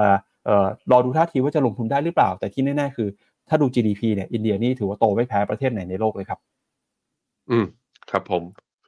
ผมพาไปดูกราฟนี้ก่อนพี่ปับ๊บแล้วเดี๋ยวเราไปดูนะตัว GDP แตกย่อยของตัวประเทศอินเดีย กราฟนี้คือผมเอาตลาดหุ้นอินเดียนะ ตลาดหุ้นอินเดียคือที่เป็นแท่ง candle อะเดี๋ยวผมเปลี่ยนไปเปลี่ยนเป็นแท่งเป็นลายแล้วกันนะ คือแท่งสีน้ำเงิน สีส้มที่คุณผู้ชมดูอยู่ตรงนี้คือดัชนี CSI 300 ของจีน ถามว่าจีนนะนับตั้งแต่ปี 2006-2007 เป็นต้นมาอย่างเงี้ยจีน outperform กับตลาดหุ้นอินเดียไหม มัน outperform กว่าเป็นรอบๆเห็นไหม คือถ้าเราถือหุ้นจีนในขาขึ้นที่ปีไหนขึ้นนะ มันจะขึ้นจนร้องขอชีวิตจริงๆอะโอ้โหผลตอบแทนมันโดดจริงๆ เนี่ยมันวิ่งแรงจริง ๆ แต่จะเห็นว่าเทรนด์ของตลาดหุ้นอินเดียมันค่อยๆ เป็น sideway up ค่อยๆ ขึ้น ค่อยๆ ขึ้น แล้วมาเจอ Divergence กันก็คือนับตั้งแต่ปี 2021 ที่ผ่านมาเนี่ยที่จีนประกาศคำว่า common prosperity ขึ้นมาใช่ไหมแล้วก็จบเลย ตั้งแต่นั้นมาคือหุ้น tech จีนที่เคยเป็นตัว lead ตัวตลาดอ่าตลาดหุ้นเขาอะพอร่วงลงมาปุ๊บจีนก็เลยหา growth engine ในตลาดหุ้นตัวเองไม่เจอ แล้วก็เข้า downtrend แถมช่วงปิดปิดเปิดเปิดโควิดอีก ในขณะที่อินเดียเนี่ยก็จะเห็นว่ายังเป็น sideway up ขึ้นอย่างต่อเนื่อง จึงเกิดเป็นอันนี้ก็เป็นอีกหลักฐานหนึ่งเกิด K-shape recovery ใน emerging market ก็คือประเทศที่รอดจากหลังโควิดมาคืออินเดียจะไปได้ต่อหุ้นไปได้ต่อ แต่จีนเนี่ยยังไม่พ้นจึงเป็น K ขาล่าง แต่มันก็พอจะมีความหวังไง เพราะทุกครั้งที่ตลาดหุ้นจีนเนี่ยเบรกตัวเทรนนะ downtrend เนี่ยตอนปี 2012 2013 2014 เนี่ย พอทะลุขึ้นมาเนี่ยเวลามันวิ่งก็วิ่งชันระดับหนึ่งเหมือนกัน นั้นเราต้องรอสัญญาณแบบนี้ ก็เลยเป็นที่มาที่ว่าคุณปีคุณปีโกลัสถามมาว่าต้องบอกแล้วถ้าอย่างนี้คนถือจีนทำยังไง ทั้ง S F F R M F รอรอบของจีนดีดขึ้นมารอบต่อไปนะ อย่าถือจนครบกำหนดในอีกตอนอายุห้าสิบห้าถ้าดีดขึ้นมาแล้วเราเห็นสัญญาณคือเอาเป็นแค่เอาแค่ถึงไฮเดิมตรงนี้ก็ได้คุณปี เอาแค่ไฮเดิมตรงนี้แปลว่า เดี๋ยวก่อนนะ ผมดูที่ CSI สามร้อยเลยปื๊ดเอานะ สมมุติว่าจีนเริ่มเข้าดีดปีสองพันยิบสี่จะไปได้ถึงเมื่อไหร่ อะ ผมดีดวุเราหวังแบบเกาๆไปไฮเดิม ก็บวกได้หกสิบเจ็ดเปอร์เซ็นถ้าเห็นจริงนะ ตรงนั้นเราก็ต้องออก สลับเปลี่ยนกองไป ไปหากองอื่น แต่อาจจะดีกว่า ถ้าดูจากแพทเทิร์นแล้วเชื่อผมนะว่าpattern ของจีนมันเป็น pattern บั้งไฟพญานาคแบบนี้ ไม่ใช่เป็น uptrend ยาวๆ เหมือนที่ตลาดอินเดียเป็นต้องทำอย่างนั้นอะไปดูตัวข้อมูลตัว GDP ของอินเดียในรายละเอียดกันหน่อยพี่ปั๊บครับครับไตรมาสสามครับโต 7.6%ไตรมาสสองก็โตประมาณสัก7%นะครับไตรมาสหนึ่งปีนี้โตประมาณ 5%คือถ้าดูย้อนหลังเนี่ย6ไตรมาสติดต่อกันนะครับ GDP อินเดียนี่โตโอ้โหไม่ต่ำกว่า 5%เงินกับทุกไตรมาสเลยฮะ แล้วก็อ่านดูภาพนี้น่าจะชัดเจนมากขึ้นนะครับ ก็เนี่ยฮะไตรมาส4ปีที่แล้วโต 4.5 ไตรมาส1ปีนี้โต 6.1 ไตรมาส2โต 7.8 ไตรมาส3โต 7.6 ครับ แล้วไตรมาสนี้เนี่ยที่แข็งแกร่งมากๆเลยคือ government consumption นะครับโต 12%การใช้จ่ายภาครัฐนี่โตเป็นตัวเลข 2 หลักเลยนะฮะ private consumption ก็โตครับโต 3.1%แล้วก็ gross fixed capital โต 11%ครับส่วนใหญ่เนี่ยโตได้ดีการส่งออกนะครับหลังจากไตรมาสก่อนหน้าติดลบไตรมาสนี้กลับมาเป็นบวกแล้ว นำเข้าครับนำเข้าถึง 16 โตถึง 16%นะก็เป็นการสะท้อนว่าอินเดียเนี่ยโอ้โหมีความต้องการในการบริโภคนะครับหรือว่านำเข้าสินค้ามาเพื่อขยายการลงทุนในสัดส่วนที่สูงมากนะครับ ก็โมเมนตัมค่อนข้างดีครับกับเศรษฐกิจของอินเดียในไตรมาสนี้นะครับก็คาดหวังว่าไตรมาสหน้าจะโตต่อ แล้วถ้าหากว่ายังโตต่อไปได้ในระดับนี้นะครับ 6.1 7.8 7.6 เป็นไปได้ปีนี้จะโตสัก 6-7%ก็มีโอกาสเห็นได้เช่นกันครับ อืมครับผมอะไปดูในแง่ความถูกแพงกันครับ มองผ่านดัชนีฟิปอ่านิฟตี้ห้าสิบหรือดัชนีหุ้นตัวใหญ่สุดห้าสิบตัวแรกของตัวตลาดหุ้นอินเดียอ่าถ้าดูที่ตัว EPS นะไอ้กราฟสีดำเนี่ยจะเห็นว่ามันต่างจากตัว CSI 300 ถ้าเมื่อกี้คุณยังจำได้นะ คือจะเห็นว่า EPS เขาปรับตัวประมาณการโตขึ้นเรื่อยๆ มันเป็นเทรนขาขึ้นค่อนข้างชัดเจน ในขณะที่ดัชนี CSI 300 ในจีนเนี่ย มันเป็นแฟลตคือแกว่งตัวออกข้างกำไรไม่ได้เพิ่มขึ้นจริง ๆ นะครับ ในแง่ของความถูกแพงคุณอาจจะบอกโหอินเดียขึ้นมาขนาดนี้แพงหรือเปล่า ถ้าเทียบว่าแพงกับในค่าเฉลี่ยในอดีตที่ผ่านมา ก็ต้องบอกว่าเออมันแพงกว่าค่าเฉลี่ยเล็กน้อย อยู่ที่ประมาณ 19 เท่าณตอนนี้ค่าเฉลี่ยเขาอยู่ที่ 17.2 เท่าในช่วงประมาณ 10 ปีที่ผ่านมา แต่แพงเมื่อแรกกับ growth earning growth ที่อยู่ในระดับสูง ผมคิดว่ามันพอจะเป็นเหตุผลได้ นะฮะอันนี้ในระยะยาวนะ ให้สรุปว่าให้อินเดียจริงๆ น่าสนใจเรื่องอะไร ก็ตอนนี้จำนวนประชากรเขามากที่สุดในโลกแซงจีนไปแล้ว อายุเฉลี่ยของประชากรเนี่ยต่ำกว่า 30 เพราะฉะนั้นมันอยู่ในคือวัยแรงงานข้างในนั้นน่ะยังอยู่ในอัตราทุนที่ค่อนข้างเยอะมากนะครับ GDP โตที่ระดับ 6%เนี่ยภายใน 5 ปีข้างหน้า จากอันดับ 5 เขาจะขึ้นเป็นอันดับ 3 แซงทั้งเยอรมัน แซงทั้งญี่ปุ่นนะครับแผนปฏิรูปโครงสร้างเศรษฐกิจที่นายกโมดีเนี่ยทำมานะทั้ง infrastructure project เรื่ เรื่อง tax reform เรื่อง real estate reform การลงทุนแบบ FDI ที่ draw attention จากนักทุนต่างชาติเข้ามาได้ การที่จีนทะเลาะกับอเมริกา แล้วก็ทำให้อินเดียเนี่ยเป็นจุดสนใจนะอเมริกาก็ไม่กล้าทะเลาะกับอินเดียเพิ่ม จีนก็ไม่กล้าทะเลาะกับอินเดียเพิ่ม เพราะเป็นตลาดหลักที่สำคัญด้วย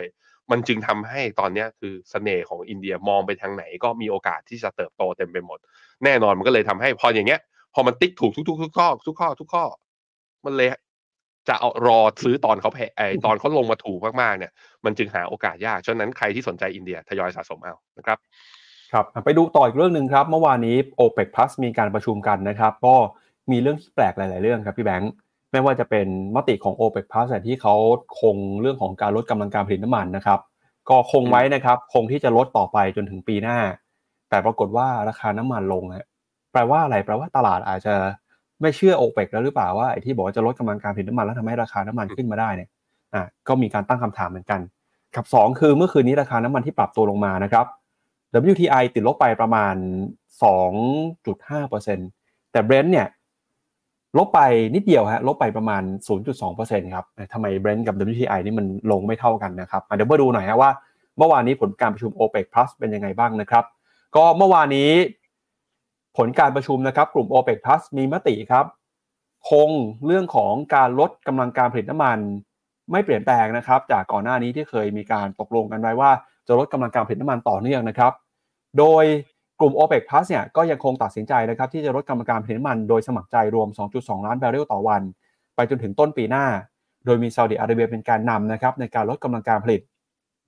ปัจจุบัน OPEC Plus ถือว่าเป็นกลุ่มที่มีความสำคัญต่อ ตลาดน้ำมันโลกนะครับว่ามีสัดส่วนในการผลิตสูงถึง 40%ของทั้งโลกครับ เมื่อวานนี้เขาก็มีการประชุมออนไลน์กันไปนะครับ แล้วก็ออกแถลงการร่วมกัน บอกว่ายังคง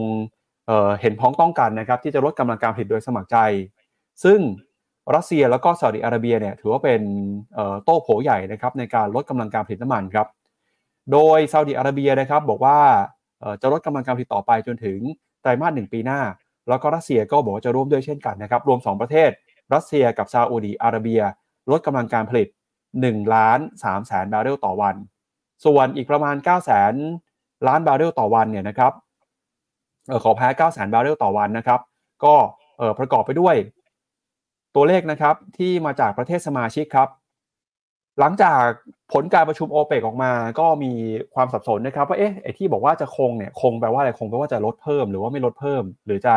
ออมีการลดเพิ่มต่อเนื่องไปอีกไหมนะครับข่าว ตอนที่ออกมาค่อนข้างสับสนแต่พอตอนหลังแถลงการโอเปกออกมายืนยันก็คือ ก็ยังคงมติเดิมไว้นะครับไม่ได้มีการเปลี่ยนแปลงอะไร แล้วก็มีข่าวว่าจะเชิญบราซิลเนี่ยเข้ามาเป็นสมาชิกเพิ่มเติมของโอเปกด้วยนะครับนักวิเคราะห์จาก JP Morgan ระบุครับว่าการที่ราคาน้ำมันปรับตัวลงมาหลังจากผลการประชุมของโอเปกเนี่ยก็เป็นการสะท้อนนะครับถึงความไม่เชื่อมั่นในประสิทธิภาพจากมติการลดกำลังการผลิตน้ำมันของโอเปกนะครับอย่างไรก็ตามเนี่ย การจัดกรอบการปฏิบัติให้กับแต่ละประเทศ ก็สะท้อนให้เห็นถึงความไว้เนื้อเชื่อใจ แล้วก็ความเป็นอันหนึ่งอันเดียวกันของสมาชิก ก่อนหน้านี้มีข่าวครับว่ากลุ่มโอเปกเริ่มจะเห็นไม่ลงรอยกัน มีการแตกคอกันเรื่องของการลดกำลังการผลิตทำให้ต้องตัดสินใจเลื่อนการประชุมไปจากเดิมเนี่ยจะประชุมกันในช่วงของวันที่ 24-25 นะครับก็เลื่อนออกมาประชุมวันที่ 30 พฤศจิกายนแทน แล้วก็ราคาน้ำมันก็ปรับตัวลงมาสวนทางกับมติที่จะยังคงขยายเวลาลดการผลิตต่อไปจนถึงปีหน้าด้วยครับ อือครับผม ไปดูที่ตัวชาร์ตแพทเทิร์นของตัวราคาน้ำมันทั้งสองตัวกันนะฮะ ไปดูตัวแรกคือ WTI ถ้าเป็นกราฟรายสัปดาห์เนี่ยจะเห็นว่าย่อมารอบนี้ไม่ไม่ลึกเท่ากับรอบก่อนหน้านี้ที่ลงมาทดสอบเส้นค่าเฉลี่ย 200 สัปดาห์ แล้วก็มีการดีดขึ้นนะย่ำสองทีแล้วก็ดีดขึ้นทันที รอบนี้ยังไม่ถึงนะฮะถ้าดูเป็นกราฟเดย์เนี่ยจะเห็นว่าจริง ๆ แล้วเมื่อวานนี้พี่ปับ๊บเมื่อวันเมื่อวานเนี้ยผมกับทีมก็ลุ้นกันว่า ราคาน้ำมันจะทะลุเส้นค่าเฉลี่ย 200 แล้วถ้าดูใกล้ๆเนี่ยมันเหมือนเป็น reversal head and shoulder หรือเปล่า คือมันหน้าคอ แต่ผมก็บอกทีมแล้วก็คุยกันตกลงกันว่า เนื่องจากว่าเมื่อคืนนี้มันมีการประชุม OPEC Plus เพราะฉะนั้นเราก็ต้องไปดูกันก่อนว่า OPEC Plus จะเป็นยังไง คือตกลงมันเด้งขึ้นมาเพื่อเตรียมลงต่อ หรือว่า OPEC Plus จะลดกำลังการผลิตได้อย่างจริงจังตลาดเฉลยแล้วก็คือ ตอนแรกมันก็ดีขึ้นไปนะ จุดสูงสุดเนี่ยอยู่ที่ 79 เหรียญเลย สำหรับ WTI แต่ก็ราคาก็ยังดิ่งลงลงมา เพราะฉะนั้นก็แปลว่าจบฮะก็คือตลาดตัวราคาน้ำมันน่าจะยังไม่ใช่เทรนขาขึ้น แล้วก็ดูอย่างที่ก็อย่างที่เราคาดการกันก็คือว่าซาอุดีเองไม่ไม่อยากจะลดกำลังการผลิตเพิ่มเติม เพราะตัวเองก็อาจจะมีปัญหาเศรษฐกิจของตัวเองอยู่แล้วด้วย นะฮะแล้วทุกครั้งเวลาประชุมกันเองอะคนที่ลดเยอะจริงๆนะส่วนใหญ่ก็เป็นพี่ใหญ่ข้างในกลุ่มโอเปกส่วนคนอื่นๆที่บอกว่าจะมีโคต้าในการลด พอออกมาจริง ๆ ก็ลดได้ไม่เยอะ พอลดได้ไม่เยอะมันก็เลยกลายเป็นว่านั่นแหละ ตลาดก็อาจจะไม่เชื่อเรื่องนี้เบรนท์เนี่ยราคาตัวเบรนท์เนี่ยก็เลยยืนเหนือเส้นค่าเฉลี่ย 20 วันไม่ได้ด้วยเช่นเอ้เส้นค่าเฉลี่ย 200 วันไม่ได้ด้วยเช่นเดียวกัน เพราะฉะนั้นน้ำมันยังไม่ใช่ขาขึ้นรอบนี้นะ ตอนแรกนึกว่าจะมีคอว่า กองทุนหุ้นพลังงาน กองทุนน้ำมันมีโอกาสไหม ไม่ใช่แล้วฮะนะฮะจบแล้ว รอกันต่อไปสำหรับใครที่ลุ้นน้ำมันอยู่นะครับ ไม่ใช่รอบนี้ครับ ครับก็มาดูกันกับข่าวสุดท้ายของเราในวันนี้นะครับ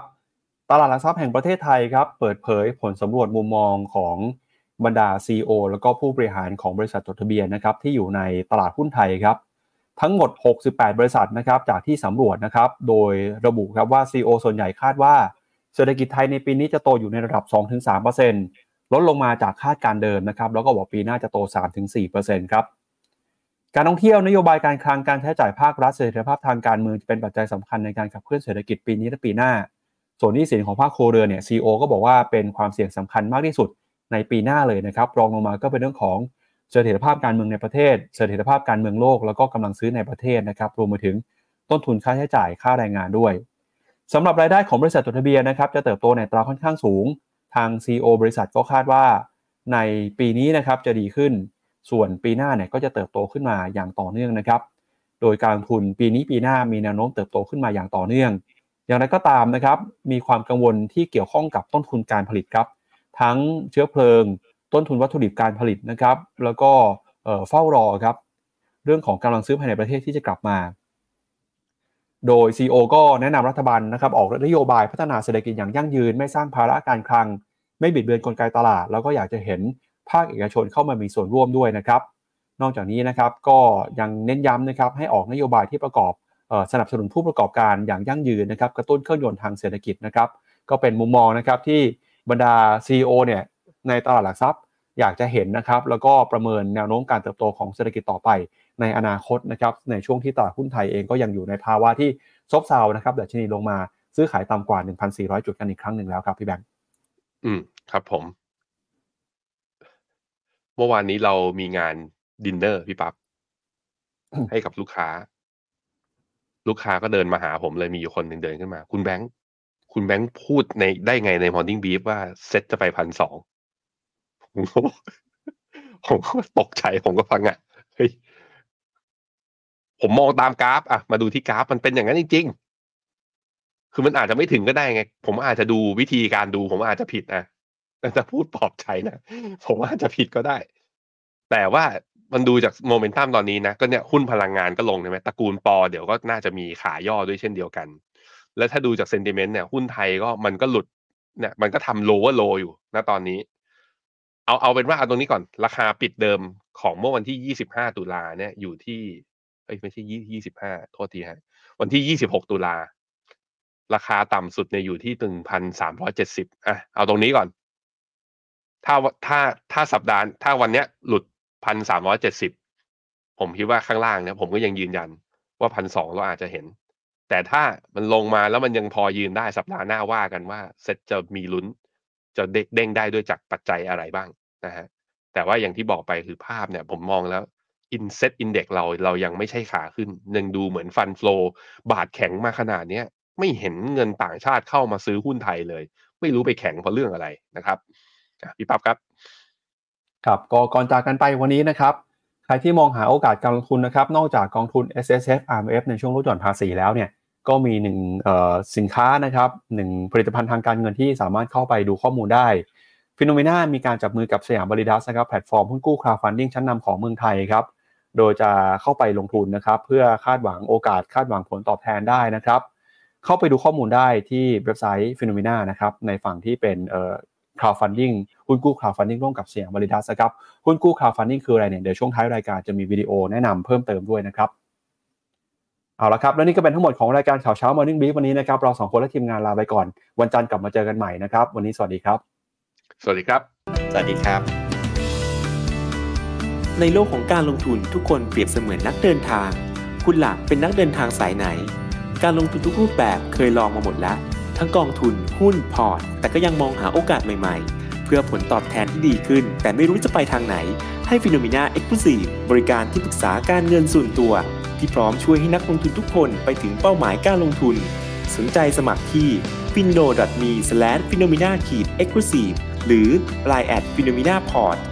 คำเตือนผู้ลงทุนควรทำความเข้าใจลักษณะสินค้า เงื่อนไขผลตอบแทน และความเสี่ยงก่อนตัดสินใจลงทุน